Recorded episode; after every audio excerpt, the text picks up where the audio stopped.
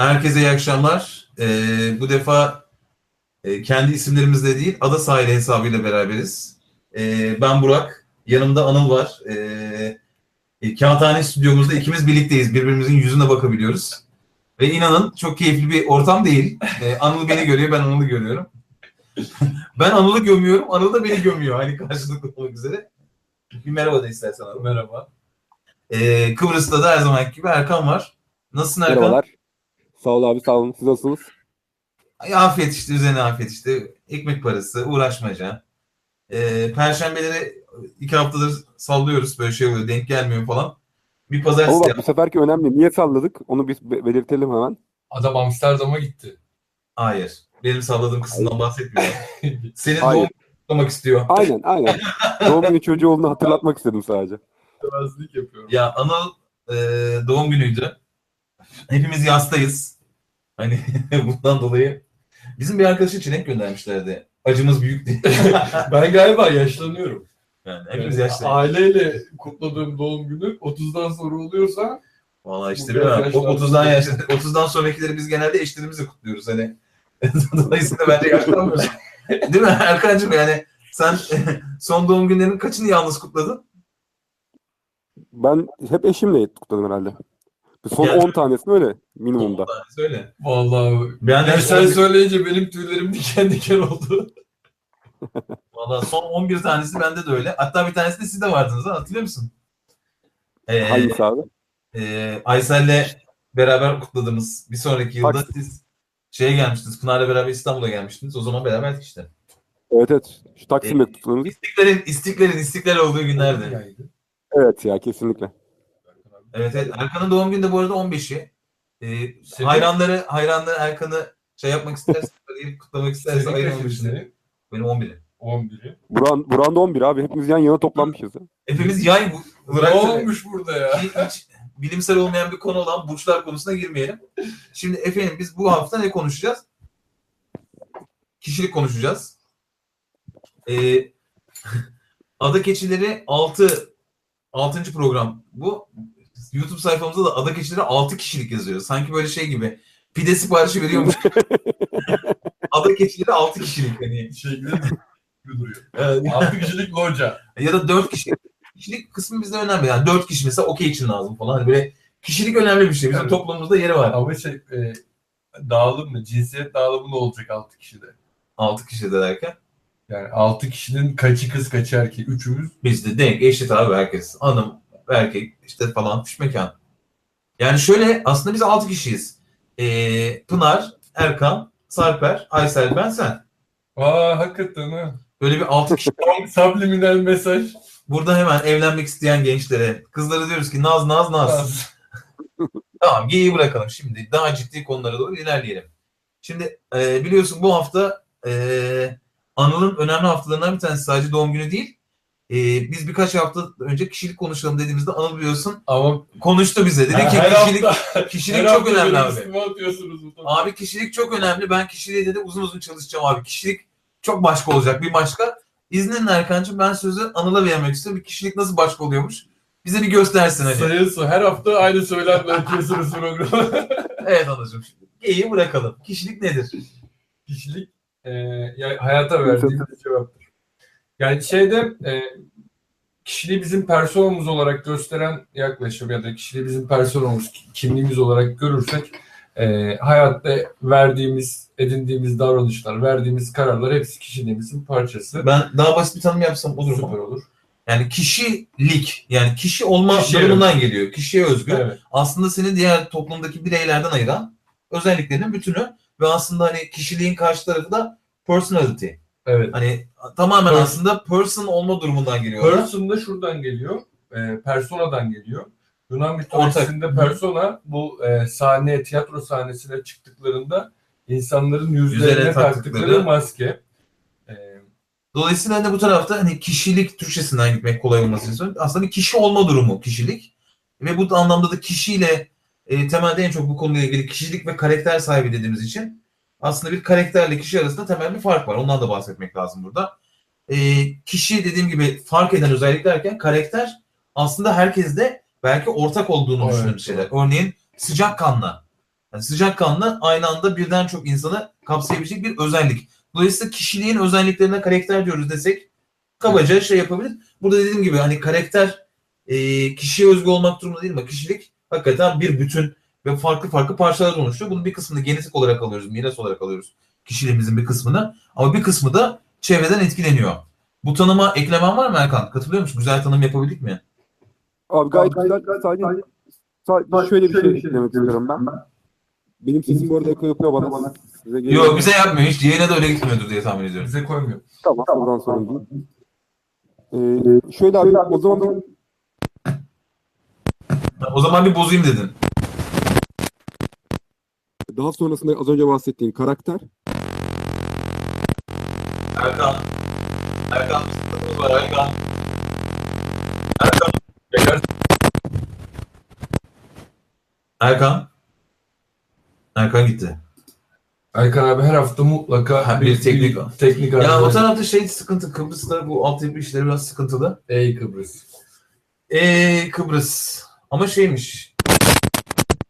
Kıskanıyormuş Kıbrıs'taki internet, İnternet bağlantısını. bağlantısı. Bir de oradaki şeydeki havaalanını çok kıskanıyormuş. Genel böyle bir şey. Ben de böyle ufak kişiliksizlikler ekleyerek programa. Şimdi kişiliğin genel tanımından bahsettik. Erkan'cığım biraz böyle yayında olmasından ama sesi bize ulaşmamasından dolayı Bizde şey karıştırılıyor gibi abi. Yani işte bu e, kişilikle karakter, karakter özellik. sesim geliyor mu? şimdi geliyor Erkan. Az önce uzun uzun tek başıma konuştum galiba. Bak arada ses geldi. Ben, Ben katılıyorum sana. Bütün söylediklerini destekliyorum Erkan abi. Yok, sadece kısaca şu dedik abi. Hani genetik faktörler, çevresel faktörler demiştik. Ben hala tek mi konuşuyorum? Yok geliyor Yok, yok. geliyor. Ha tamam. Genetik faktörler, çevresel faktörler demiştik ya abi. Burada sonuçta bahsetmediğimiz huy, mizaç kısmı var. Biraz daha böyle genetik faktörlerle bize aktarılan aslında. Daha sonra çevresel faktörlerin desteklediği aslında karakter diye daha öğrenilebilir ve öğretilebilir kısmı olayın. Kişilik de bunların hepsinin bütünü. Yani kendine özgü olma durumumuz aslında kişilik. Peki o zaman hani biraz böyle şey konu çok kullandığımız şeyler ama mesela benim herhalde son zamanlarda en çok kullandığım şey kimlik. Benim kendi işimde insanların kendi kimliklerini inşa etme üzerine kurulu. Hani mesela mizaçla kimliğin, karakterin, kişiliğin böyle hani istersen biraz daha böyle açarsan bize daha belki net anlaşılabilir o tarafta. Mizaç bir tavır durumu diyebilir miyiz mesela? Mizaç sanki bende yarattığı hissiyat daha böyle bir tavır. Sert Daha tavır ve daha daha daha, daha de- değiştirilemez kısmı olayın aslında. Peki. Huy çıkar can, çık can çıkar huy çıkmaz. Can Huy- çıkar, evet, evet, huy huy kısmı çıkar, can çıkmaz. Yani şey- Tabii hani burada şey bilmiyorum. Mizaç huy falan diye konuşuyoruz ama acaba bunun İngilizce karşılıkları ne? Kimliğinki şey işte. Tamam, identity de, Onu hani- düşünüyordum acaba İngilizce'de tam. Gerçekten İngilizlerin mesela huy diye bir kelimesi var mı? Hani senden huylanıyorum diye. ben Mizaç, mizaç vardır. Dediği gibi çünkü orada ya mizaç var ama mesela huy sanki çok kültürel gibi bir şeymiş gibi geliyor. Evet. Kişilik de çok kültürel aslında. Yok kastettiğim şey olarak yani mesela huyun bir İngilizce karşılığı olmayabilir. Hani mizaç huy ki- aynı kelimesi İngilizce'de aynı kelime olabilir. Hmm. Hani Zaten Türkçe'de de aslında eş anlamlı olarak kullanıyoruz abi. Mizaç duymadım. Erkan'cığım. Mizaç da huy eş anlamlı diyor. Eş anlamlı kullanıyoruz mizaç huyu. Bakacağım şimdi. Hemen buradan mizaç yazıyorum. İngilizcesine bakıyorum. Ben bu konuda bakmamıştım. Han demiş ya. Blood demiş direkt. Humor burada doğru Humor şey. bunu karşılıyor olabilir. Humor. Sense of humor'daki Evet. şakacı kişilik oluyor. Şimdi biraz burada Yani şey durumumuz var. Kişilik ama gene kişiliğe çıkıyor. Huy değil ki. Sen sor. Sense of humor espri anlayışı yani genel olarak. O bir karakter yani. Espriden anlayan olmak. Hı. Hani bir karakter. Kişilik değil. Değil. Huy da değil ama. İşte mizaç falan hepsi bir arada böyle hani karışık biraz. Karakter bir karakter aslında. Şimdi bu tarafta bu kişilik konusunu konuşmamız biraz böyle bizim adım adım geçmişimizden geliyor. Şundan dolayı geçmişimizden diyor. Bizim konu başlıklarımız an ve farkındalık, acıdan kaçınma ve haz, intihar ve varoluş, bağlanma ilişkiler, savunma mekanizmaları dedik. Ve bu tarafta bu haftada kişiliği konuşuyoruz. Şimdi kişiliğin mizaç, rol ve benzeri şeylerin e, mizaç, kimlik ve benzeri şeylere birazcık giriş yaptık ama şimdi burada bir genetik miras var. Bu genetik mirastan aldıklarımızla ilgili elimizden yapabileceğimiz çok fazla şey yok. Sonra bu anladığım kadarıyla bir çevre içerisinde bulunduğumuz toplumsal değerler içerisinde e, bizim bu anlamda kişiliğimiz gelişiyor diyebilir miyiz? Ya da kişilik sabit, karakterimiz mi değişiyor? Burada hani hangisi sabit, ikisi birden mi değişiyor? Ne diyorsun Erkan? Abi karakterimiz değişiyor. huyla birleşip kişiliği oluşturuyor diyorum ben denklemden. Dolayısıyla kişilik de değişken ama kişiliğin e, genetik genen tarafında da yani bir sabit var. Değişmeyen bir kısmı var kişiliğin. Ama bir kısmında da bu karakter mizaçla beraber değişen bir kısmı da var. Yani ebeveynlikte abi bizim bir klişe lafımız var ya normalde. Çocuğumun güçlü bir karakter sahibi olacak şekilde yetiştirmeye çalışıyorum diyoruz. Sonuçta karakter demek ki daha hükmedebildiğimizi düşündüğümüz bir alan. Peki yani bu tarafta bu şeyin en e, temel tarafı da aslında toplumsal değerler. Yani toplumsal sadece değerler demeyeyim. Hani toplumun içerisinde bunu görüyor. Ve bu anlamda karakterler e, ülkeden ülkeye, zamandan zamana da çok ciddi farklılıklar göstermesi lazım. Öyle diyebilir miyiz? Coğrafi şey, kültür. Coğrafi anlamda, kültürel anlamda yani işte e, İspanya'da doğmuş bir çocuğun, İtalya'da doğmuş bir çocukla e. Kolombiya'da doğmuş bir çocuğun Aynı e, değerlere sahip. Aynı değerlere sahip değil. Karakter gelişimi de çok farklı olacaktır. Bizde mesela işte e, Burada çok iç olay zaten. evet evet. Yani bizde mesela toplumsal geleneklere uygun atıyorum işte ahlak, namus falan filan dediğimiz gibi değerlerin şekillendirdiği bir yapıyla işte Avrupa'nınki bir olmayacaktır. Orada yetişmiş bireyle bu anlamda bir çatışma doğacaktır. Anladığım kadarıyla burada aslında kişilik çatışması çok yaşanan bir durum değil şey olarak. Farklı insanlar arasında bir kişilik değil. Karakter çatışması. Kendi içindeki mi? Yani içinde yok. Karşı iki, iki farklı birey arasında. Hı. Yani benim seninle kişiliğim çatışmaz ama karakterlerimiz çatışabilir mi? Evet. Yoksa kişiliğimiz de çatışır mı? Yani kişiliğe göre sonra farklı kişilik yapıları var. Bunların da belli başlı mesela başlarını konuşmuştuk ya. Hı hı. Orada e, bir kişilik yapısı diğer ya biraz daha mesela saldırgan davranışları olan birisi e, daha kendi kimliğini savunan hareket ona göre hareket eden birisiyle karşılaştığında çatışıyor olabilir ama burada kişiliği mi çatışmış olur yoksa karakteri mi çatışmış olur? Karakterleri çatışmış olur.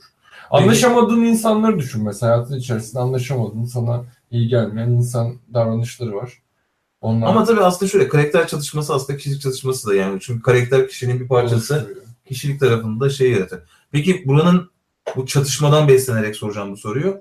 Oluşum ne zaman başlıyor? O tarafta özellikle çocuk senin uzman olduğun bir konu. Hani hangi yaşlarda bu karakter şekillenmeye başlıyor?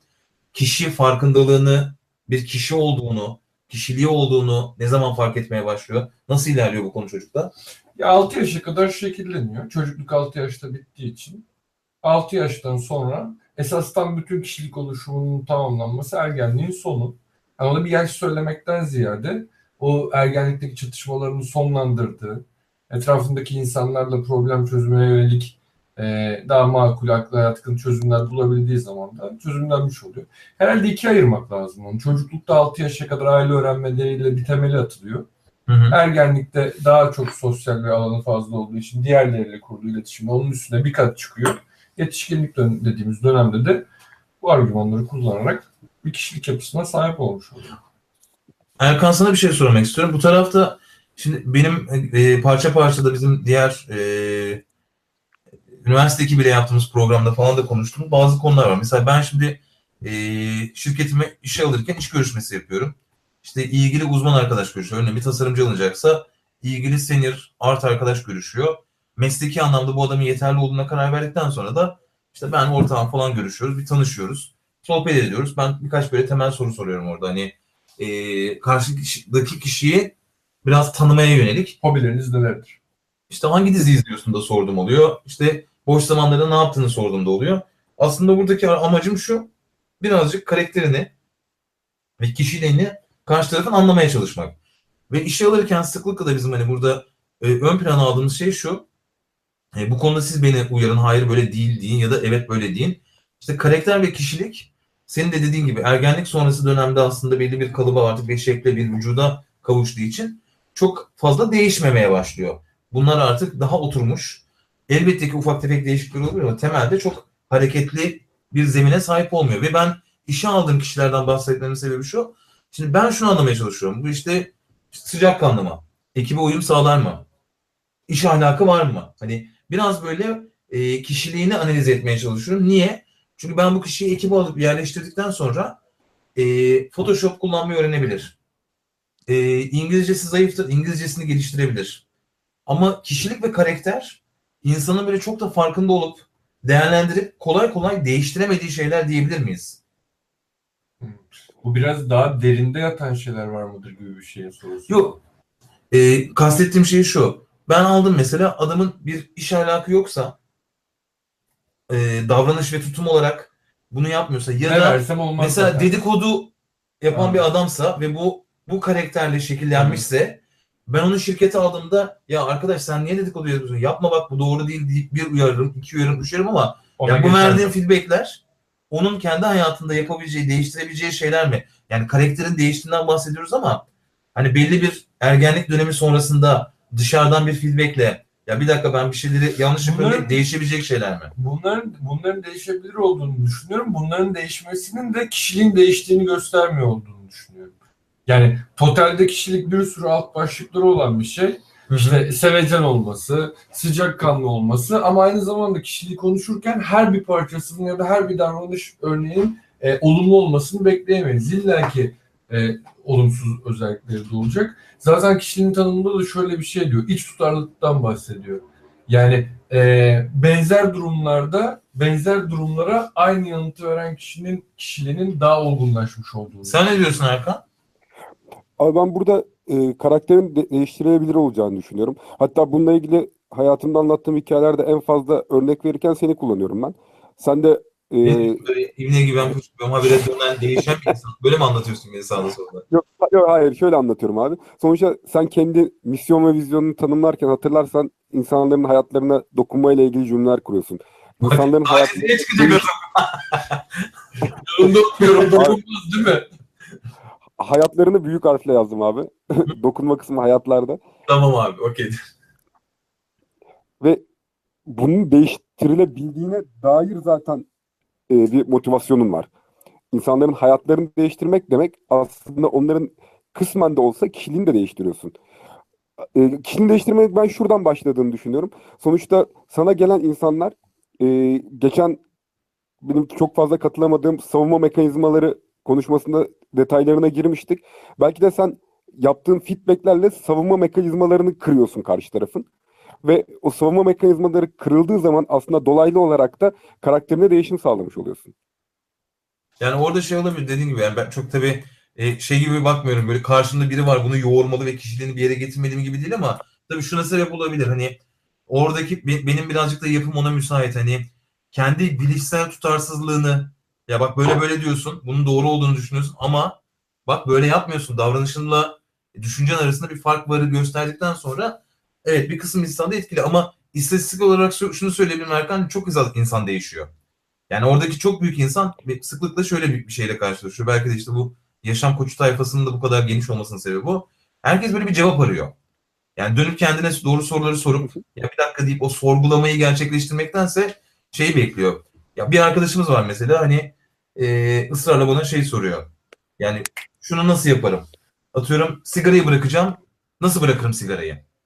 Ama bu tarafta hani bu işte şunu yaparsın ve bu olur ya da ne bileyim işe gireceğim bir yere bu ne söylersen beni işe alırlar. Yani mesele aslında benim sana verdiğim bir iki tüyoyla oradaki toparlama değil. Senin aslında bunu birazcık içselleştirip genel anlamda davranışsal bir değişikliğe çevirmen benim başarı oranım oldukça düşük bu sebeple. Hani değişmiyor değil ben de sana katılıyorum yani değişiyor. Hani ben de ona inanıyorum da bir yandan. Ama hani bir anlamda benim inanmam benim şöyle bir endişem var burada. Şöyle tehlikeli bir noktaya giriyor burası. Ya bu kişilik yapısının e, bunu senin söylemenle veya şeyle değişiyor olması demek iç tutarlılık ve güvenilirlik bağlamında yarın başka bir farklı görüşte veya ideolojik, ideolojik görüşteki başka bir şeyin de bu kişilik yapısını değiştirebilir olduğunu yok ama işte onu demeye çalıştım. Hani ben Buradaki şöyle demiyorum. yani kabul görüşün doğru ne olduğu çok bağımsız bir şey olduğu için Yok zaten benim taraftaki süreç genelde şöyle ilerliyor. Atıyorum sen e, şöyle şöyle yapıyorsun. Çok işte atıyorum kapalısın. Biraz daha arkadaşlarına kaynaşsana deyip insanlar kaynaşmıyor. Hı, Ben yani- onlara şunu soruyorum hani niye kaynaşmıyorsun? İşte diyor ki abi şundan dolayı ben biraz böyle çekingen davranıyorum. Niye? Abi şimdi ben yanlarına gidersem işte biri bana ters bir şey söylerse de gidiyorum. Denedin mi hiç gitmeyi? Denemedim. İstersen gel bak dene. Sonrasında da ikinci adımı konuşalım. Hani buradaki mesela şey gibi değil. Yani doğrusu bu ve bunu yapmalısın gibi değil de biraz daha onu aramaya ve anladım. o aslında birazcık da şey de arıyor insanlar o tarafta. Hani bir yerden değiş o desteği arıyorlar hafif. Yanında bir, bir abi olsun fikrini sorabileceğim, sıkıştığım yerde çıkamadığım o aşamadığım konuda birazcık destek olsun gibi ama hani bu tarafta bir şey kısmına geldi. Beni övme kısmına geldi. Çok doğru da değil yani. Bu benim bir de çok uzman olarak olduğum bir kısım da değil yani. Burada şeyi söyleyebilir miyiz peki? Ya çevreden etkilendiğinde hemfikiriz. Ee, burada karakterin, kişiliğin, mizaç dahil olmak üzere hepsinin zaman içerisinde az ya da çok değişebileceğini söylüyoruz. Ama bu tarafta değişmeli mi yoksa bu sabit kalmalı mı? Hani değişmek bu tarafta iyi bir şey mi? Bu tutarlık açısından da soruyorum. Bu soruyu Ee, almadan önce abi az önce verdiğin örnek hakkında ben bir şey söylemek istiyorum. Az Evet. önce senin bahsettiğin örnekte e, çok sistematik olmayan terapetik adımlar kullanıyorsun aslında. Yani bir terapistin bunu daha sistematik şekilde kullandığı yöntemleri sen biraz daha e, el yordamıyla aslında karşı tarafa uygulamış oluyorsun. Bir e, yaptığın şey yani exposure dediğimiz şey yapıyorsun. Al- alıp karşı tarafı bununla hiç denedin mi, hiç yaptın mı deyip karşı tarafı e, biraz daha maruz bırakıyorsun. Bu olayın içerisine atıyorsun. Bunundaki tek fark sadece e, belki çok bilinçli değil ya da çok sistematik bir şekilde yapmıyorsun. Doğrudur. Şey tarafında sorayım onu. Bu, burada Yaptığın genel aslında gene savunma mekanizmasını kırmak. Yani niye Doğru. katılmıyorsun? Katılmama sebebi savunma mekanizmasıydı. Bununla yüzleştirme yap- geçmişsin aslında. Doğrudur. Şeyi söyleyeceğim. Ee, bu tarafta peki siz şeye nasıl bakıyorsunuz? Genelde ben burada şey gibi bakıyorum. Yani önce davranış değişir. Davranışa bağlı duygu ve düşünce değişir. Yoksa önce mesela düşünceyi ya da duyguyu mu değiştirmek lazım? Bu, bu, bu şunun için söylüyorum bunu. Yani biraz böyle programı dinleyen kitlenin bazı temel tanımları, psikolojiyle ilgili bizden bir şeyleri duymasını istiyoruz. Edinmesini istiyoruz ama yani dinleyen bir kişi de burada hayatıyla ilgili belki değiştirmek istediği, kendinden memnun olmadığı bir huyunu değiştirmek istiyorsa da hani buna başlamak için belki bir ipucu olabilir bu. Siz bu tarafta ikiniz ayrı ayrı soracağım. Önce Anıl'a soracağım. Hani duygu, düşünce ve davranış mı değişir? Yoksa önce davranış değişir bir şekilde ve duygu ve düşünce akabinde mi değişir? Bunun bir sıralaması var mı ya da hepsi birden mi değişir? Klinikte, klinik tabloda depresyonda özellikle bir tek farklılığı var.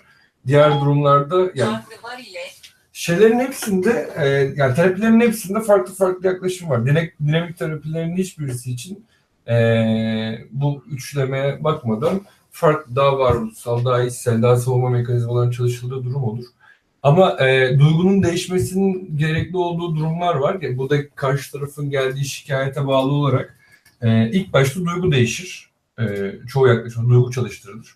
Yani oradaki hisleri anlayıp oradaki şeyleri anlamak için sonra düşüncenin değişmesi e, sağlanır. Yalnız depresyon ve travma durumlarında e, bir anda karşı tarafın ayağa kaldırılmasının yaşamsal e, bir takım zorlukları ya da işte problem şeylere yol açabileceği için e, ilk başta duygu değiştirilmez, düşünce çalıştırılır, sonra duygu değiştirilir. Yani durumlara göre farklılık Ya aslında yani bunun tek bir formülü yok yani. Yok, Ama evet. ya da genel olarak bunun daha duygu temel olduğunu düşünüyorum. Evet, evet. Sen ne diyorsun Erkan bu tarafta? Abi ben bunun bir çark olduğunu düşünüyorum. Yani sonuçta hepsi birbirine bağımlı. Davranışın değişirse düşüncen değişecek, düşüncen değişirse duygun değişecek. Düşüncen değişirse davranışın değişecek, davranışın değişince duygun değişecek. Bu e, bir kısır döngüyü kırma üzerine kurulu aslında. Ama e, bilişsel davranışçılar sonuçta davranışı değiştirmenin de- davranışı değiştirerek başlayıp buradan düşünce ve duygu şekilde gidilmesinin uygun olacağını düşünüyorum. Bu aslında biraz şey e, mevcut Bilişsel psikolojideki- davranışta ilk başta düşüncenin değişmesi lazım. Ya ABC formülasyonunda ilk önce düşünceyi alıp sonra davranışı değiştiriyor. O yüzden davranış öde- ödevleri ondan sonra geliyor. Ya BT'nin ilk aldığı şey düşüncedir. Bir tek tek durumda almaz. O da depresyonda. Çünkü duyguyu çalışmadan, duygusal destek noktası yaratmadan düşünceyi değiştirirse e, tırnak içinde işte intihar vakaları çıkıyor. Yani bu, burada tabii şey biraz her e, psikolog e, şey psikolojik akımında kendi yaklaşım var biraz. Ona göre yani değişiyor. şey hiç umurunda olmaz. yani. Ama ben hani pratik tarafta, kendi tarafta gördüğüm şey ben mesela şeyin çok daha başarılı olduğunu görüyorum. Ee, benim bu konuda özellikle hani bu, bu kısım şeyle ilgili.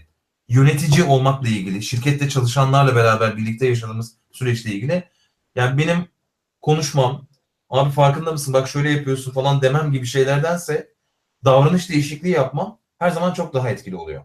Hayatın Hani- içerisindeki kısmı orada çünkü tabii benim şöyle bir gücüm var ister istemez şirkette. Ya arkadaşlar bundan sonra mesai saati 11. Hani sonuçta ben herkesin bir davranışını köklüce değiştirebilecek bir erke Evet. sahibim. Dolayısıyla atıyorum bundan sonra sigara için arkadaşlar e, ofiste içmiyoruz da işte bahçede içmiyoruz da şurada içiyoruz. Bir davranış değişikliği benim için. Ama işte Ama- bu şey Bu çok özür. Bunu mesela şey olarak e, yapabiliyorum. İşte arkadaşlar sigara hizmetlerini buraya atmıyoruz. Bakın bu yanlış. Bak duygusal olarak yaklaşayım sana. Ya da bak fark et bunu düşünce gibi kısımla değil. Davranışı değiştirdikten sonra da akabinde bu şey değil. Hani insanları oraya sokmayıp sigara hizmeti attırmamak değil. Ama orada sigara ile ilgili temel bir davranış değişikliğiyle başka bir sonuç alabiliyorum. O yüzden ben mesela bu tarafta daha davranışı değiştirmeye odaklı oluyorum. E, sanki biraz da şey hissediyorum orada. Davranışı kalıp olarak e, değiştirmeyi başarırsan beynin o tarafta bir şekilde bunu Doğru. rasyonize ettiğini düşünüyorum. Ama Rasyonize bu dediğim gibi hani bir- şeyi de arttırıyor. Yani bir süre aynı davranışı yaptıktan sonra davranışı o davranışı yapma istatistiğin oranı da artıyor. Ama orada şöyle bir şey var. Birisi kurallarla sosyal hayatın, iş hayatının içerisindeki değiştirilen şeyler. Bu onun kişiliğini veya yaş, işte oradaki Tabii. şeyini değiştirecek mi, değiştirmeyecek Doğru mi diyorsun. farklı bir durum. Peki bu şey konusunda hani bir, bir de buradan bize verilen bu kişilik ve karakteri e, gelişimi tarafında aile çok kıymetli. E, ergenlik dönemi içinde şey içinde e, çocukluk döneminde de ve bize aslında bunun dışında da bir toplumsal rol aktarmaları var. Evet, önemli. Mesela kadın rolü, erkek rolü, baba rolü. Şimdi mesela buradaki kişilik ve karakterin rolleri nereye koymak lazım? Bu e, kişilik bir bütün. Ama dediğim gibi ben mesela işte bir eşim, aynı zamanda bir e, şirket yöneticisiyim. Aynı zamanda işte bir hostum bu programın kabaca sunan kişisiyim. Evet. Dolayısıyla bir sürü aslında benim rolüm var. Ve bunları bir kişiliğin içerisinde tutarlı şekilde tutan bir şey var. Bu rolleri nasıl öğreniyoruz çocuklukta? Onu da soruyorum gene Erkan'cığım. Ee, hani o rolleri nasıl görüyoruz? Hayatta kişiliğimizi oluştururken bizi nasıl etkiliyor? Akabinde de bu rollerin problemlerini de sana soracağım. O tarafta da düşün Erkan'cığım hani. Ee, özellikle de bu şey konusu. Kadın rolü, erkek rolü.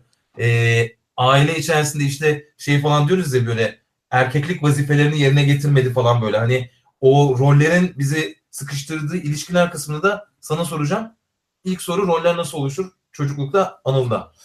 Bizde roller direkt sosyal öğrenmeyle ailenin içerisindeki bir de dediğin gibi işte ailenin erkek çocuğu. Bizde seksist yaklaşım çok yüksek olduğu için bizde kadın erkek ayrımı.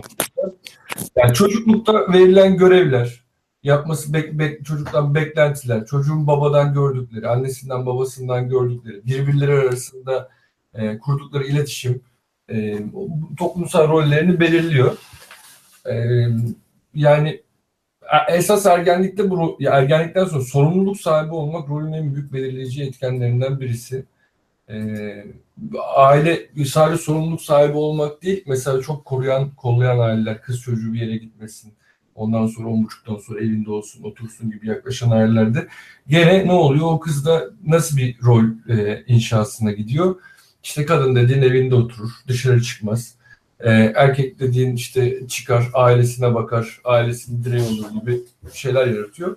Ondan sonrasında herhalde okul hayatı bittikten sonra bence en önemlisi iş hayatına girmesiyle birlikte şekillendiğini düşünüyorum. Kısmı. Peki yani bu rolleri çocukluktan, aileden benzeri şey belki de hani bu şey de olmayabilir. İşte okula gittik, çevremizde görerek bu rolleri öğreniyoruz. Kendi üzerimizde de bir kimlik gibi bu rolleri yerleştiriyoruz. Ama bu rollerin bir de çatışma tarafı var. Özellikle işte aileye girdiği zaman senden beklenen bir baba rolü, bir eş rolü, erkeksen aynı zamanda kadından beklenen şeyler. Atıyorum işte bulaşığı yıkama işi kadının işi. Eve para getirmek erkeğin işi. Kadın erkekten daha fazla para kazanmalı ya da erkek eşinden daha fazla kazanmalı gibi o rollerin getirdiği bazı toplumsal belki de temelde de doğru olmayan kalıplar var. Bunlar nasıl çatışmalar yaratıyor Erkan? Abi orada e, şöyle bakmamız lazım olaya. Sonuçta e, evlilik dediğimiz olay bir anlaşma. Karşılıklı olarak birbirimize vaatlerde bulunuyoruz. Burada bu çatışma ne zaman çıkıyor? Beklentilerimiz farklı olduğu zaman. Yani benim kendi aldığım e, kültürel yapı ya da şu ana kadar ki az önce Anıl'ın bahsetmiş olduğu kendime biçmiş olduğum rolün şekillenme yapısı aynı zamanda karşı tarafta karşı taraftan da beklentiler oluşturuyor bende. Az önce senin bahsettiğin işte kadın dediğin şöyle şöyle şöyle, erkek dediğin böyle böyle doğru ya da değil. Bu tartışma tartışma kısmı farklı bir tarafta. Ama belli bir kalıp içerisine geçiyor ve burada beklentiler birbirine ters düşmeye başladığı zaman çatışmalar ortaya çıkıyor zaten. Yani ana kelimenin burada beklenti olduğunu düşünüyorum ben. Peki buranın bir de tabii en çatışmalı kısmı belki de şey kısmı. Ee, tabii kadın erkek rolleri toplumda iyi kötü karşımıza çıkan ee, belki şey olabilir hani e, vardır ya binom açılım böyle e, yuvarlak böyle sağda ve solda e, en kötü ve en iyi örneklerin olduğu ortada da her şey daha böyle ortada normalize edildiği bir dünya. Dolayısıyla şimdi tabii erkek kadın rol modelleri e, artık neredeyse tüm toplumlarda 3 aşağı 5 yukarı benzer şeylere sahip. İşte çocuğa bakma kabilede olsak kadın çocuğa bakmak durumunda ilk doğumdan itibaren hani erkek avlanmak zorunda. Modern çağa geldiğinde de şekil şemal değişiyor. Ama bu şey korunuyor. İşte Avrupa'ya gittiğinde de var. Tabii ki de diyorum işte burada hani dost farklı. Hani erkek bulaşık makinesini dizerken e, karısına yardımcı olabilir. Bu bir şeydir, uçtur. E, hiçbir şeye dokunmuyordur. Karısı her şeyi yapıyordur ama adam işte çöpü bile atmaktan acizdir. O da bir uçtur ama hani ortada genelde bu rollerde çok sıkıntımız yok. Şimdi buranın bence en kritik, en çatışmalı kısmı eşcinsellik kısmı. Yani çocuğun bilmiyorum hani belki e, ilk soru şu olmalı. Eşcinsel hissini, eşcinsel olduğu fikrini çocuk ilk ne zaman hisseder? Bilmiyorum. Anıl bunu ilk önce sana soracağım. Bir de e, mesela ergenlik muhtemelen bunu keşfettiği, böyle hissettiği bir durum. Ve şimdi bu durumda da mesela karşında bir e, erkek rolü ve bir kadın rolü var. Ve toplumun içerisinde oturmuş, oturmuş bir şey rolü yok. E, Eşcinsel. eşcinsel rolü yok. E, hatta eşcinsellerde bile o dualist e, yaklaşımda şey var. Kendilerini aktif pasif gibi e, konumlandırıyorlar. Kadın olsa da aslında o ilişkideki erkek rolünü oynayan bir kadın, kadın rolünü oynayan bir başka Evet. kadın gibi bir ayrıma doğru gidiyor. Çünkü elde ikili, siyah beyaz gibi, e, sıcak soğuk gibi, kadın erkek gibi ikili bir dünya var elimizde. Dualist bir dünya var. Ya burada mesela eşcinsellik ilk ne zaman kendini keşfediyor? Ne zaman fark eder? Bunun bir küçük yaşı var mı? En küçüğü nedir? E, akabinde bu peki bu insanlara nasıl bir rol model göstereceğiz? Ben mesela çocuğumun eşcinsel olduğu ile ilgili çok da hani açık bir aileyiz mesela. Çocuğum dedi ki bana bir erkek olarak ben erkeklerden hoşlanıyorum baba dedi. Ya ben çocuğuma bir erkek modelini empoze etmeli miyim? Bununla ilgili oluşabilecek çatışmalar ve bunlar aslında hani hakikaten sonrasında da e, muhtemelen hayatında taşıyacağı çok büyük travmalar. Bu konuda ne düşünüyorsun? Yani çocuklukta belirgin bir şekilde eşcinsel eğilimi çıkan tablolar ve her çocuk aslında çocuklukta eşcinsel eğilimine yordunabilecek oyunlar oynarlar. Yani böyle eee, işte küçük erkek çocuklarının cinsel kimliğini kazanırken birbirlerine merak duymaları, ilgi duymaları, o cinsel enerjilerini o tarafa aktarmaları çok görünen bir tablodur. Tamam ama bunun direkt yani bir eşcinsellik bağı yok. Demek Normal. diye bir şey Okey. yok. Ee, sonrasında zaten hani genel tablo ilk başta şunun cevabını vermemiz lazım ki kimse bunun cevabını veremiyor. Ee, bu bir bozukluk mudur? Bu bir yönelim midir? Tercih midir? Yani çünkü hani beş cinsellerin büyük bir çoğunluğu ne diyor? Bu bir yönel, bu bir tercihtir. Yönelim değildir. Yani benim kendi irademle bu tarafa doğru hareket ettiğim şeydir. Ee, farklı farklı şeyler var. Ergenlik sonrasına kadar e, karşı cinse ilgi duyup onunla ilişkiye girip onunla birlikte olup e, belli bir yerden sonra e, işte hem cinsinden ilgi duymaya ve onunla ilişkiye girmeye, onunla birlikte bir şeyler paylaşmaya başlayan kesim var. Bunlar da tercih olduğunu Bir söylüyor. pause edeceğim seni. Erkan bu tarafta sen bir de işte bu cinsel terapi kısmı var sende. Özellikle buna ilk farkına varma dönemiyle ilgili senin söylemek istediğin bir şey var mı? Ee, ilk farkına varma dönemi ergenliğe denk geliyor abi sonuçta. Sonuçta e, cinsel haz nesnesini ne tarafa yönlendirdiğinizle alakalı. Az önce bahsettiği bir yer vardı. Bu tercih mi, yönelim mi, bozukluk mu kimse buna cevap veremiyor dedi. Ama bilim dünyasında çok ağırlıklı bir kesim artık bunun bir tercih olduğunu olarak zaten DSM'de artık yeri yok. Çok uzun süredir yok zaten DSM'de. Bir tercihtir. Hı Okey. Ee, tekrar onunla döneceğim bu tarafta. Peki ben Bu mesela... rolle ilgili de abi ben sabah çok rastlantısız oldu. Bu konuya gireceğimizi hiç bilmiyordum ama e, bir yerde bir makaleye denk geldim. Bu olayla çok bağlantılı. E, belki sen de denk geldiğin için buraya geçmiş olabilirsin şu an. Homoseksüel evliliklerde evlat edinilen çocukların ilerideki psikiyatrik durumlarını incelemişler. Ha, süper. Acaba bir farklılık olacak mı, ol- olmayacak mı diye ve yapılan çalışma yani bi- bilim dünyası açısından fena olmayan bir çalışma. Sayılar itibariyle baktığımızda ve e, anlamlı bir fark bulunamamış. Hatta pozitif yönde bir eğilim var. Yani homoseksüel olarak evlat edinilen çocukların ilerleyen zamanlarındaki psikiyatrik ruh hallerinin daha sağlıklı kısma yakın olduğu Ya dolayısıyla bu anlamda en Büyük azından travmatik bertaraf etmiş aslında. Büyük bir eleştiri bertaraf etmişler bu durumda. Ama ya tabii burada işte şey e, eşcinsellik konusunda bitirdikten sonra belki bu çocuk kısmı ile ilgili ufak böyle eklemelerim olabilir. E, peki benim çocuğumun eşcinsel olduğunu fark etti. Kadın, yani kız ya da erkek. E, dedi ki baba ben kızlardan şey bir kızım var. Şimdi ben mesela kızımın bu kişilik oluşum, kimliğini oluşturduğu bu dönemde ne yapmalıyım? Yani e, bu şuna da çok bağlı. Atıyorum işte biraz böyle diyoruz ya işte Avrupa olsak belki o kadar da büyük problem değil. Ama ben şimdi oğlumun eşcinselliğini özgürce yaşayabileceği, e, kendini rahat ifade edebileceği, kimliğiyle e, normal yani gurur duymalık bir durum yok bunda. Normal olarak yaşayabileceği bir toplumsal yapının içerisinde değilim. Mesela ben bu tarafta ne yapmalıyım çocuğuma karşı? Şundan dolayı da soruyorum. Çünkü burada aslında benim baskıladığım her şeyin ileride muhtemelen travmatik bir sonucu olacak diye de korkuyorum. Bu konuda sen ne diyorsun Erkan? Bununla ilgili abi e, Freud'a gelen bir mektup vardı. E, bahsettiğin olayı anlatıyor aslında. Kendi çocuğunun eşcinsel yönelimleri olduğunu fark eden bir anne yardım çağrısı olarak nasıl bir şey yapmalıyız, çocuğa nasıl yardımcı olabilirsiniz diye bir mektup yazıyor. Ve bunun karşılığında verilen cevapta diyor ki benim şurada ofisim var. Dilerseniz gelirsiniz sizle bu konuyu işleyebiliriz diyor ama çocuğunuza değil yani sizin bu konuyu içselleştirmeniz ve bunu yönetmeyi öğrenmeniz gereken sizsiniz zaten. Yani do- tamam. Freud, Burada da hani nasıl bir abi- yönetmeli diyorsanız eğer Freud burada şimdi e, ben de aynı şeyi düşünüyorum aslında. Ebeveynin terapi yoluyla bununla başa çıkma e, yöntemlerini öğrenmesi ve bunu yönetmeyi öğrenmesi gereken ebeveynin olduğunu düşünüyorum. sen ne diyorsun Anıl? Ee, hayatım bir kere genel anlamda çok müdahaleyle devam ettiğini düşünmüyorum ama bu e- genellikle eşcinsel seçiminin e, kültür olarak bizdeki verdiğin örnek Avrupa'ya göre, başka yerlere göre ki bu kesinlikle bir kimlik seçimidir aynı zamanda. Ee, bize daha zorlayıcı olduğunu düşünüyorum. Ee, Ama böyle hani çok onun üzerine çalışalım işte hani ne olursa zorlukla karşılaşmaz çok kişiden kişiye değişecek bir durummuş gibi. Karşılaması Diyorsun yani Avrupa vizesi, çalışma izni. direkt Çocuğu çocuğu alıp orada hani yani toplumu değiştiremeyeceğimiz için burada kişiyi topluma uydurmaya mı çalışıyoruz? Hani kişiyle çalışacağımız şey ne olur? Bunun kabulü mü? Toplumdan gelen sert tepkilerin kabulünü çalışmak mı olur? ama işte mesela bak işte şöyle, şöyle sıkıntıları da var. Bu sadece böyle şey demek değil.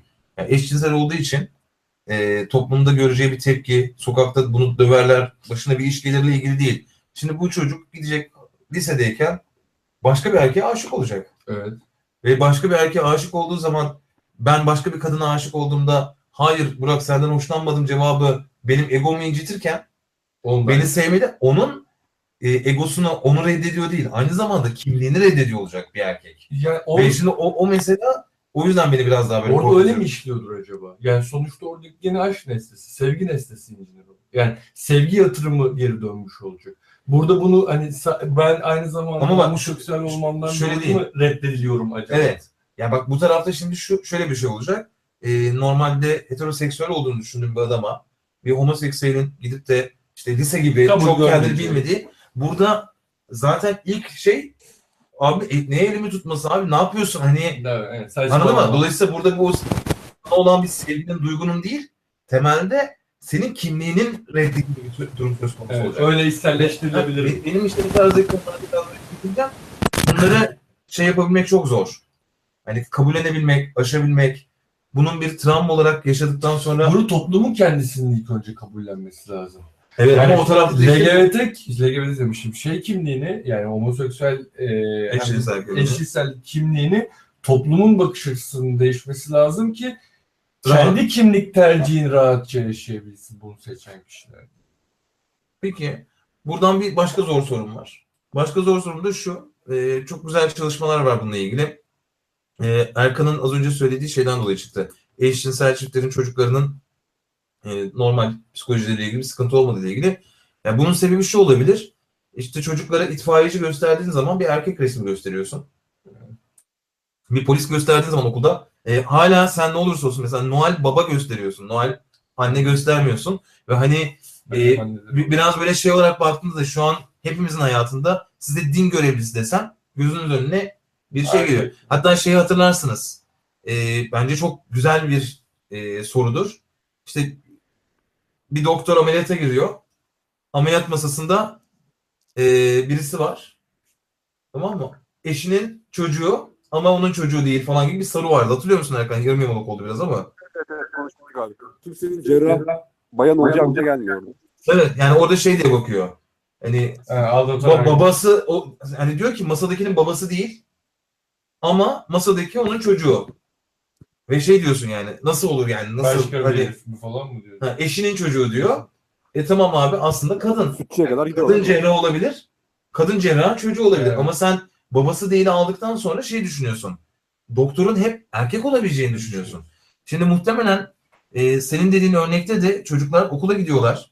E, sosyalleşiyorlar ve çevrelerinde gördükleri rol modellerde hala kadın ve erkek rolü çok ayrı. Eşcinseller çocuklarında da belki travmanın ya da e, travma değil mi de e, psikolojik anlamda zorlanmamaların sebebi olabilir. Hani toplumun şeyi ne olursa olsun Hmm, Kırıyor. aslında bu şekilde öğretiliyor. Doğru. E, oyuncak seçiminde ailelerin oyuncak almasında yani hala erkek çocuğu, araba, kız çocuğu, bebek üzerinden giden şeyde hikaye anlatımlarında. Ders kitaplarında var bir dönem. Geçen sene mi çıkmıştı? Bu sene mi ne çıkmıştı? Kimlik inşası üzerine erkek çocuklara o hikayeleri anlatılıp kız çocuklarına farklı şeylerin anlatılıyor. Peki yani bu şey mi? Bu arada tabii bu sanki bazen de şey oluyor. E, bu biraz da toplum olduğu zaman inşa ettiğimiz şey bunun iyisi ve kötüsüymüş gibi konuşuyoruz. Yani ben şeyden emin değilim. E, kızlar bebekle oynaması tukaka bir şey mi? Yani kastettiğim şey şu. Aslında toplum olarak bizim şu anki bu, bu şu da demek değil. Toplumun yaptığı şey doğrudur için de sormuyorum bunu. Ama belki bebekle oynamak, öbürünün askercilik oynaması, işte do- birinin doktor olurken öbürünün hasta oluyor olması falan belki bize toplum olarak tutan şeylerden biridir de. Yani buna belki diyorum ya biz biraz tukaka bakıyoruz bu duruma ama kimlik inşa ediyorlar. Çocuklara bir rol veriyorlar. Deyip bir böyle e, belki de liberal yaklaşımdan dolayı bu. Hani çünkü herkes bireysel olarak istediğini seçebilmeli diye yaklaştığımız için. Bu kötü bir şey olmayabilir belki de. Bu konuda ne düşünüyorsunuz? Erkan? Bu konuda ben özellikle Anıl oyun olayına girecek diye bekliyordum. Tamam. Önce sen Tam sonra Oraya kadar böyle ısıttın, ısıttın, ısıttın, ısıttın, güzelce götürdün. Ben yanlış oldum. Ee, o- ileride bu ön provalarda az önce çok da kabul etmesek de toplumun bize yüklemiş olduğu roller var. Ve bu rollerin hazırlık aşaması da oyun oluşturuyor. Bu oyunda bir kızın bebekle oynaması ileride ona aslında edilen belli bir hazırlık. Peki o zaman Anıl'a doğru ben topu atayım. Ee, Bir yerden to- kişiliği, karakteri, buna bağlı rolleri çocuğa oyunla öğretmeye baş- başlangıçta? Bence oyuncakla öğretmeyi başlıyoruz. Oyuncakla öğretmeye Yani şu ebeveynin oyuncak seçimi çok net, çok keskin.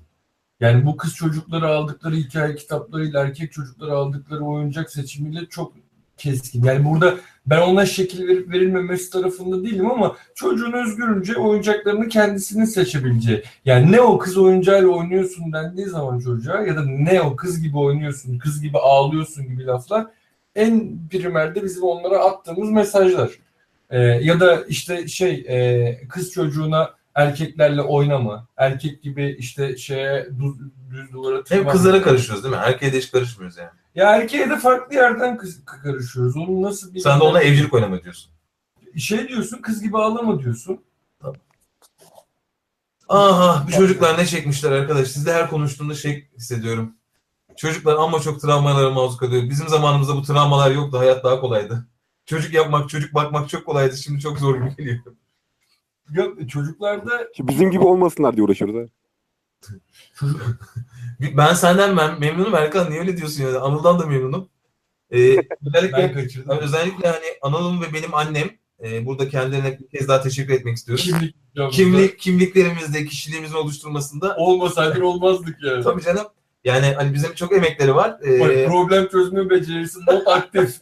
Ondan sonra her türlü e, işi e, üstesinden gelebilme zorunluluğu mod aktif. Atar aktif, Aktif tutar aktif, kaçar aktif. Sürekli aktif yani. Dolayısıyla buradan da e, kendilerine selam eder bizi dinliyorlarsa eğer. Teşekkür ederiz o varlıklarımızı onlara borçluyuz. E, Olmaz eksik olmasınlar. Zaten bunu hep bize hissettiriyorlar yani hani varlığımızı onlara borçlu olduğumuzu. E, şeyi soracağım peki bu kişilik konusuyla ilgili bir de E, ortalarda dolaşan testler var. Kişilik testleri. İşte e, ekşi sözlükte geçenlerde bir tanesi patladı. Bu e, 16 Personalities diye bir tanesi. Bilmiyorum. E, Myers-Briggs var galiba. Genelde kurumsal hayatta e, benim karşıma çıkar. Şimdi bu kişilik testlerinde de işte 100 tane soru veriyorlar genelde ya da işte 160 soru falan. 560 var ya. Ya? 560. Yani sana şeyi soruyorlar işte. Çok ilginç bu. Bir de çok basit testler. Şöyle ki birinci sorular hep böyle şeyle ilgili. E, takım olma, takım oyunu oynama. E, bir şey mesela soru şey diyor. İşte e, bir davete gittiniz. Hemen insanlarla kaynaşır mısınız yoksa işte mal mal kenarda bekler misiniz? Ya bunu cevap veren adam da biraz işe gireceğini Evet evet. için Burak İşte ben mesela şimdi bakıyorum. Boş başvurdum hatırlıyorum ben çünkü Pfizer'da yapmışlardı bana. Satış pazarlama pozisyonu. Ben hep dışarıda gezmek, yeni insanlarla tanışmak falan. Şimdi bu kişilik testini yapınca hani karşına sonuçta bir rakam çıkıyor, bir şey çıkıyor ve sana diyor ki sen şöyle bir kişiliksin. Sen yok konsül kişiliksin bilmem ne falan diyor. Şimdi bu kişilik testinin bir geçerliği var mı? kendi iç geçerliliği var. Yani arkada şey, bilimsel olarak yani kendi içinde de geçerliliği var. İç geçerliliği var. Yani o ne demek? Dış geçerliliği duruma göre değişir. Yani iç geçerlilik mi dış geçerlilik Ya mi? iç geçerliliği kendi uyguladığı sorularla belli bir belirlediği işte bilmem kaç tane kişilik şeyi var. Ben çok bilmiyorum çünkü şey uygulayıcısı da değilim. Onlardan birisine yerleştiriyor seni. Sen Tamam. busun diyor yani. İşveren diyor Ama- ki sen bunu alırsan Tamam. başına iş alırsın. Bunu alırsan bu senin işine yarar. Oradan ele Sen ne diyorsun bu kişilik testleri için Erkan? Evet, kişilik testleri eğer e, karşı taraf samimi bir şekilde cevapladığını düşünüyorsak bilimsel altyapısı olan testler. Defalarca test edilmiş. Değilim ya bununla bilimsel ilgili altyapısı bilimsel çalışmalarda kullanılan. Yani burada ben bilimsel altyapıya şey şundan dolayı itiraz edeceğim. Çünkü bu testi bana uyguladılar. Ee, gençken ergendim. Asker lisede sana da yapmışlardır. Ben din Şöyle adamı, din adamı çıktım. Ben din adamı. Doğru çıkmıştı abi.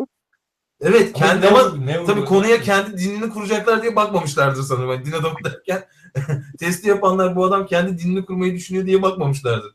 Yani şuradan diyor- diyorum bu tarafta da. Ee, bir hatırlıyor musunuz? Barnum Forer etkisi diye konuştuğumuz bir konu vardı. Hatırlıyor musunuz bilmiyorum. Ee, şeydir. Barnum Forer, e, etkisinde e, bütün sınıfa bir kağıt verilir. Herkes de üstünde ismi yazıyordur. Der ki mesela Anıl için ee, Anıl işte bazen kendini kötü hissettiğin oluyor. Bazen de iyi hissediyorsun. Karşına bir insan çıktığı zaman duygularını açmakta bazen zorlandığın oluyor falan diyerekten böyle bir metin var. Ee, Erkan'a bir metin vermişler. Burak'a bir metin vermişler. Herkesin ismiyle geliyor. Herkese de soruyorlar bu metin ne kadar size anlatıyor? 5 üzerinden puan vermesini istiyorlar. Ortalaması 4.6. Yani o metinin hepsine bakan insanlar kendi isimleriyle özel olarak gelmiş metinlerde metinleri kendini anlattı düşünülüyor. İlginç kısım şu, metinlerin hepsi aynı. Hiçbirinin birbirinden farkı yok. Ve şimdi burada pers- e, şey kısmında da bu doğrulama eğilimi dediğimiz o- olay açığa çıkıyor. Buradaki sıkıntı şu. Çok özür. Kişilik testlerinde de şöyle bir durum oluyor. Sana diyor ki adam, sende liderlik vasıfları var. Şimdi ben liderlik vasıfları var kısmını alıp okumaya başlayınca evet diyorum ben aynı bu anlatılan gibiyim. Diğer kısımlar. Şimdi ben bunu sıklıkla şöyle yapıyorum. Bu testi yapan arkadaşlara getiriyorum. Mesela çözdürüyorum evden böyle internetten bulduğum bir testi. Çıkan sonuç atıyorum. Konsül kişilik tipi çıktı. Ben ona lideri okuyorum. Lider bak böyle böyle. Abi diyor evet ya aynen ben nereden bildim falan.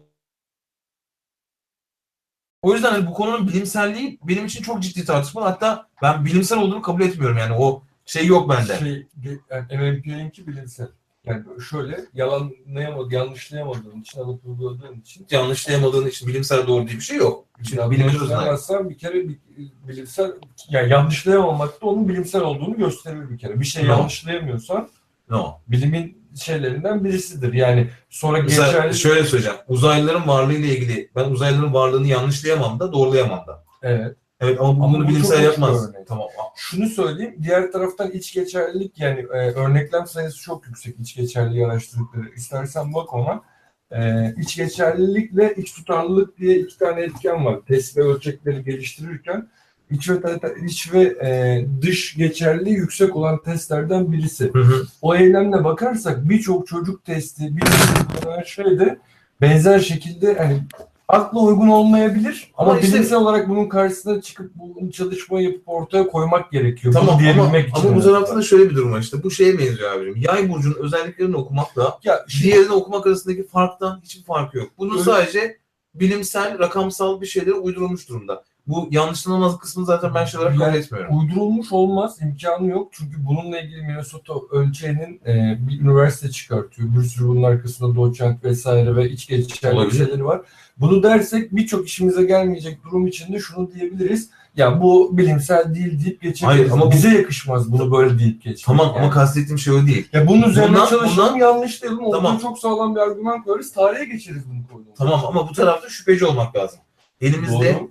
Çünkü şimdi sana ben dedim ki Anıl liderlik özelliklerim var.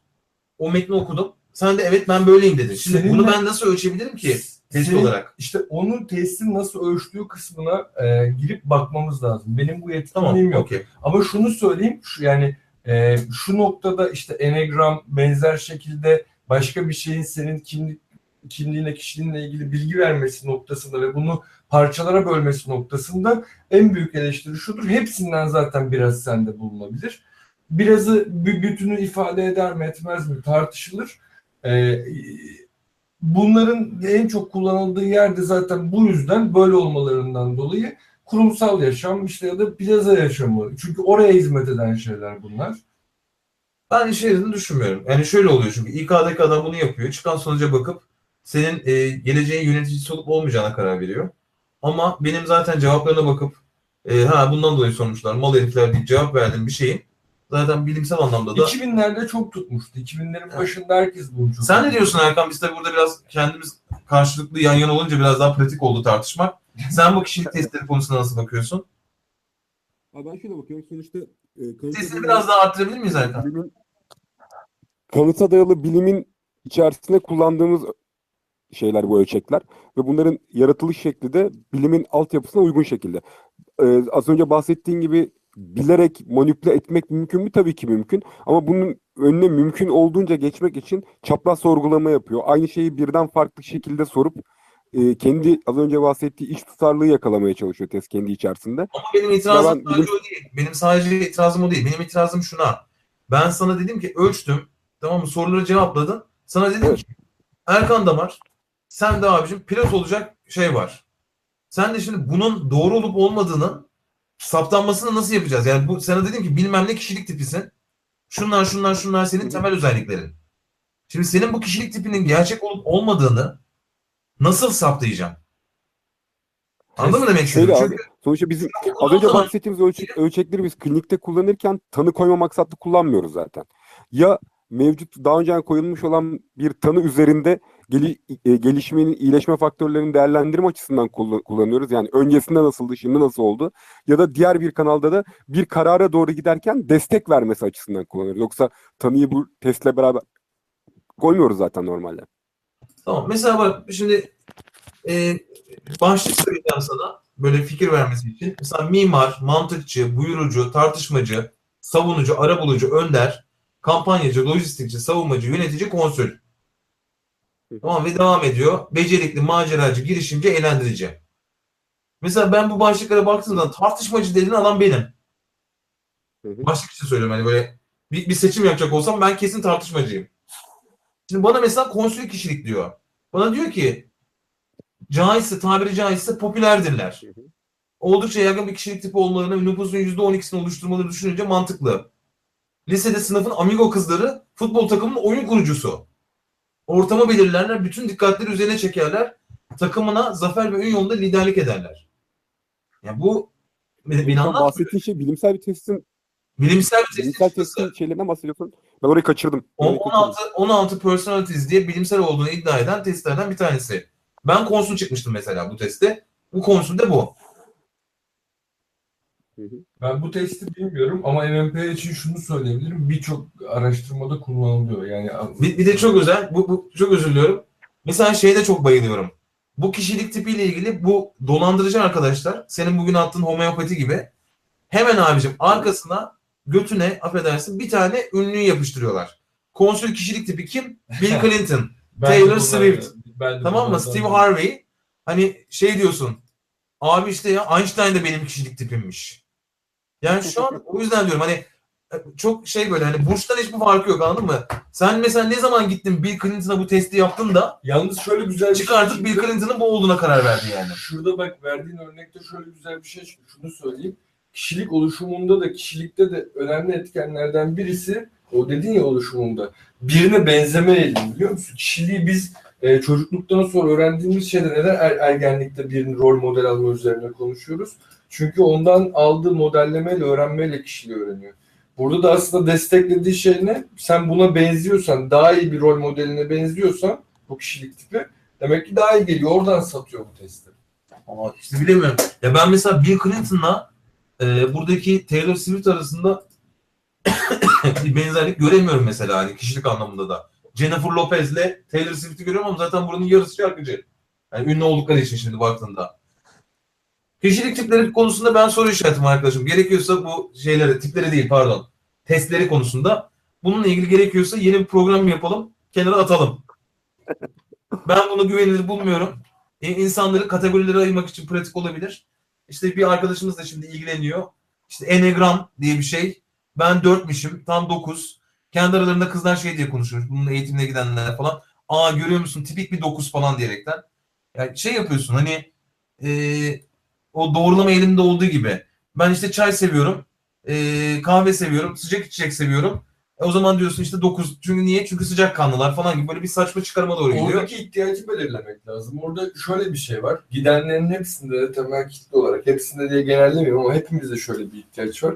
Kim olduğumuzu bilme ihtiyacımız var. Yani yaşama, yaşamdaki pozisyonumuzu alabilmek için ben kimim sorusunun cevabını vermek lazım. Belki bu testlerin bu kadar insanlar için tercih ediliyor ya da enegram gibi kişilik tiplerinin birkaç tane daha vardı. Belirleniyor olmasının konfor alanı şu kim olduğunun cevabını verdiği için ya da karşısındakinin kim olduğunun cevabını oradan 4 veya 9 diye kategorize edip verebildiği için daha yaşanılabilir, daha kolay. Belki problemleri ne oluyor? Bu 9 ise orada bir sonrası da var onun. Diyor ki 9'a şöyle davranacaksın diyor.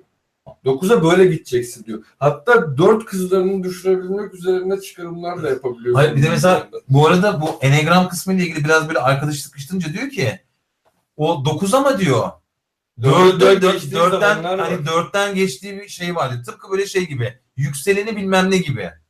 Anladın mı? Hani abi öyle bir şey yapıyorsun ki herkes için geçerli bir şey oluşturmaya çalışıyorsun. Doğal olarak da yani bu- burada mesela şey daha doğrusu hani Jung'un yaklaşımı.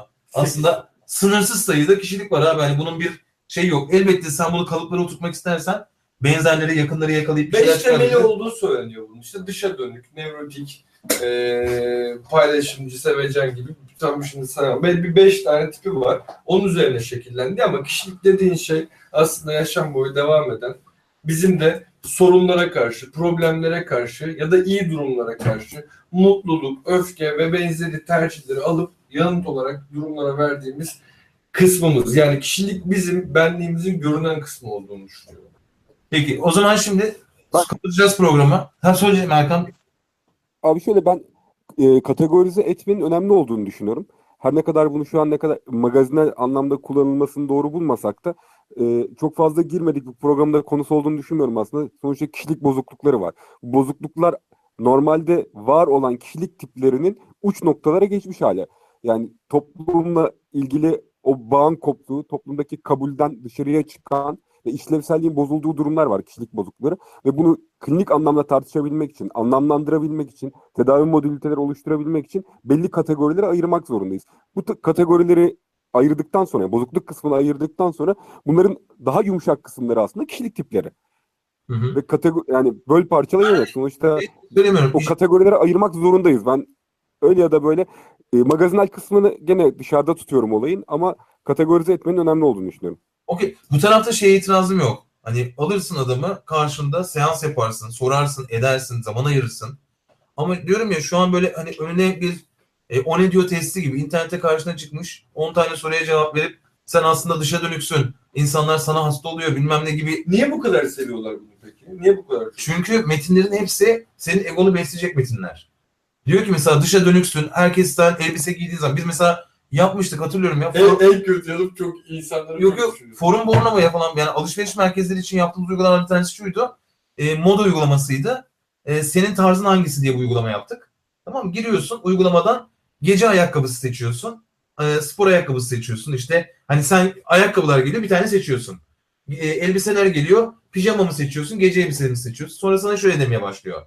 Mesela pijama seçtiysen metin ona göre yazmıştık. Diyor ki sen rahatlığı seven bir insansın. Ev insanısın. Ha, dışarı çıkmayı sevmiyorsun ama dışarı çıktığın zaman bütün bakışlar senin üstünde. Ver gazı gitsin. Aynen hani sonuçta biz bunu affedersin ajans. Ya burada Erkan bildin. O yüzden Erkan'ın dediğinde kategorizasyona itirazım yok benim. Evet. Ya o çünkü başka bir şey. Ama buradaki özellikle kişilik testleri diye piyasada olan testleri ne yazık ki ben hani şey olduğunu düşünmüyorum. Onları bu kadar anlatarak prim vermeyelim zaten. Reklamını Mesela bak- yapmayalım. Doğu, Milyon Doğu, Bu programda şey abi, Ha, söyle Erkan. Doğu Demirkol'un stand-up'ında abi bahsettiği bir yer vardı. Hani diyor ya çözüyorsun hangi bilim adamısın? Hani bilim adamı olduğunda ilgili şüphe yok zaten de. Acaba hangisisin sen? İçerisinde. Hangi bilim adamısın testi? Yani burada ben programdan gerçekten insanlara kalacaksa şöyle bir şeyin kalmasını çok isterim. Ee, Barnum Forer etkisi. Yazın Google abi. Ekşi Sözlük'te çıkıyor. Bir bakın hani Barnum Forer etkisi şunun için önemli. Falcıya gidiyorsun sana fal okuyor ya. Orada da çalışıyor abi. Bu cold reading diyorlar. Soğuk okuma. Senin kaşından gözünden adam akılıyor. Mesela Barnum Forer'in metninden bir şey okumak istiyorum böyle fikir vermesi için. Başkalarının sizi beğenmesine, size hayran olmasına ihtiyaç duyuyorsunuz ama aynı zamanda kendinize karşı eleştiri olmaya da eğilimlisiniz. Kişiliğinizin bazı zayıf yönleri var ama genelde bunları telafi etmeyi başarıyorsunuz. Kendi yararınıza çevirebileceğiniz halde kullanmadığınız önemli bir kapasiteye sahipsiniz. Dışarıdan Aynı ben. ve özgüvenli gözükürken içten içe kaygılı ve güvensizsiniz. Şimdi abi tabii ki de benim zaman zaman güvensiz hissettiğim, zaman zaman kaygılı olduğum zaman ya da çok özgüvenli olduğum zaman var. Hani şey gibi oluyor. Ee, mesela şöyle demiş. Kendilerinizi başkalarına açarken çok açık, çok içten olmayı akıllıca buluyorsunuz. Bazı zamanlar dışa dönük, sokulgan ve sosyalsiniz. Bazı zamanlarsa içe dönük. E zaten abi hani şu an insanlar ne yapıyor? Bunu okuduğun zaman metni ya da falcı sana falda böyle bir şey söylediğinde Burcunda gördüğünde de sen diyorsun tabii diyorsun ya ben dışa dönük biriyim. Yani oradaki bir şeyi alıp kendine bağlayıp yoluna devam ediyorsun. Dolayısıyla bu e, ne diyeyim sözde bilimci bu arkadaşlara şey yapmayın. Barnum Forer'i öğrenin bize dinleyenler. Bir bu. Bir de çok hızlı soru cevap yapacağız şimdi. Çok hızlı ilk aklınıza geleni söyleyeceksiniz. O gene Evet, şey evet. İlk sana şimdi uzaklardaki Erkan'a soruyorum. Tamam abi. Aklına gelen ilk kişiliksiz kim? Hayda. Çok düşündün Erkan. o zaman Anıl'a soruyorum. Bana bir tane karaktersiz söyle. Tamam ben, Karaktersiz ve kişiliksiz yok. Hani kişilik tiplerinden, karakterden bahsediyoruz da programın sonunda doğru karakter değil mi? Hani e, genel anlamıyla e, bundan da bir böyle bahsetmek lazım sanki 100 ülkemizde. 125 gram iyi niyet, 35 gram insan sevgisi, 22,5 gram şey e, empati. Al sana kişilikli birisi işte.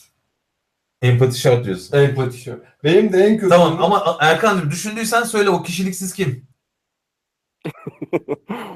e, cevap vermeyeyim abi. Arkada iz bırakmayalım. Ya değil mi? Yani peki şey toplumun kişiliği var mı? o Bir de ben olmaz. hala askerim yani. Onu da hatırlatayım. işte senin gördüğün kişiliksiz insan sayısı muhtemelen hepimizden fazladır Erkan o yüzden dedim. Hani O yüzden Yani şu anlamda askere çok Seçemedim. insan anlamında. Hani Tabii, tabii. yani denklem olarak sonuçta biz ajansta 30 kişiyiz, 40 kişiyiz. Günde 10 gördüğümüz adam sayısı 50. Ama senin öyle mi? Dolayısıyla hani denk gelen daha çoktur diye düşünüyorum. Bir de şey belki yapılabilir programın sonunda. Karaktersizi söylemek istedim. Yok karaktersizleri gazeteden falan okuyabiliyorsun. Anlıyorsun karaktersiz olduklarını. Sosyal mesajlarımızı da verdikten sonra günün anlam ve önemiyle ilgili programı kapatıyorum.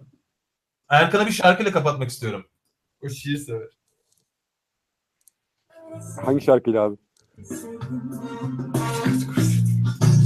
Matematikleştirme beni.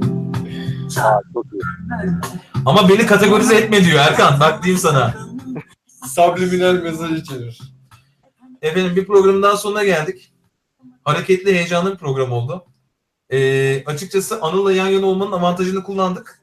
Ee, Erkan Türkiye'ye geldiğinde de üç kişi beraber oturup yüz yüze bakarak yapalım programı. Sanırım o zaman daha da keyifli olacaktır. Ee, Erkan'ın bağlantısı bugün iyiydi. Ee, öncelikle Bunu bu ara ara koptum herhalde abi ama bazı yerleri çünkü kesik kesik cevap vermiş olabilirim. Tam alamadığım yerler oluyordu. Bu kısımlar Anıl'ın boş boş konuştuğu kısımlar. Şey değil yani. Çok önemli bir şey kaçırmadı yani. Çok teşekkürler Erkan'cığım. Anıl'cığım çok teşekkürler. İyi akşamlar. İyi akşamlar. Görüşmek üzere. Hoşçakalın.